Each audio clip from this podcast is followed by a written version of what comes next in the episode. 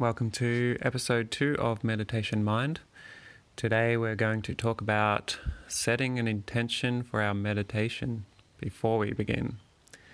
So when I sit down on the cushion or chair or couch or lay down, however you meditate, it's very productive and beneficial to set an intention for the mind to work with at the beginning of the session.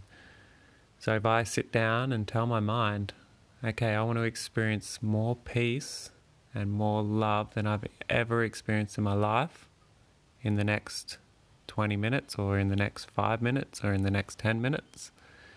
The mind is very good at creating and achieving those goals that we set. If we sit down and just sit and hope for the best, the mind kind of wanders around and doesn't really have a focus or a purpose on what to create and in which direction to go. So just that simple simple act of setting an intention, and make it powerful and interesting. You can create any experience that you can dream up in your mind. So make it powerful, make it interesting, make it entertaining. Because the mind is very, it's like a child. It wants to play, it wants to create, it wants to, you know, experience happiness, it wants to have a good time. Like the mind is very into pleasure, basically.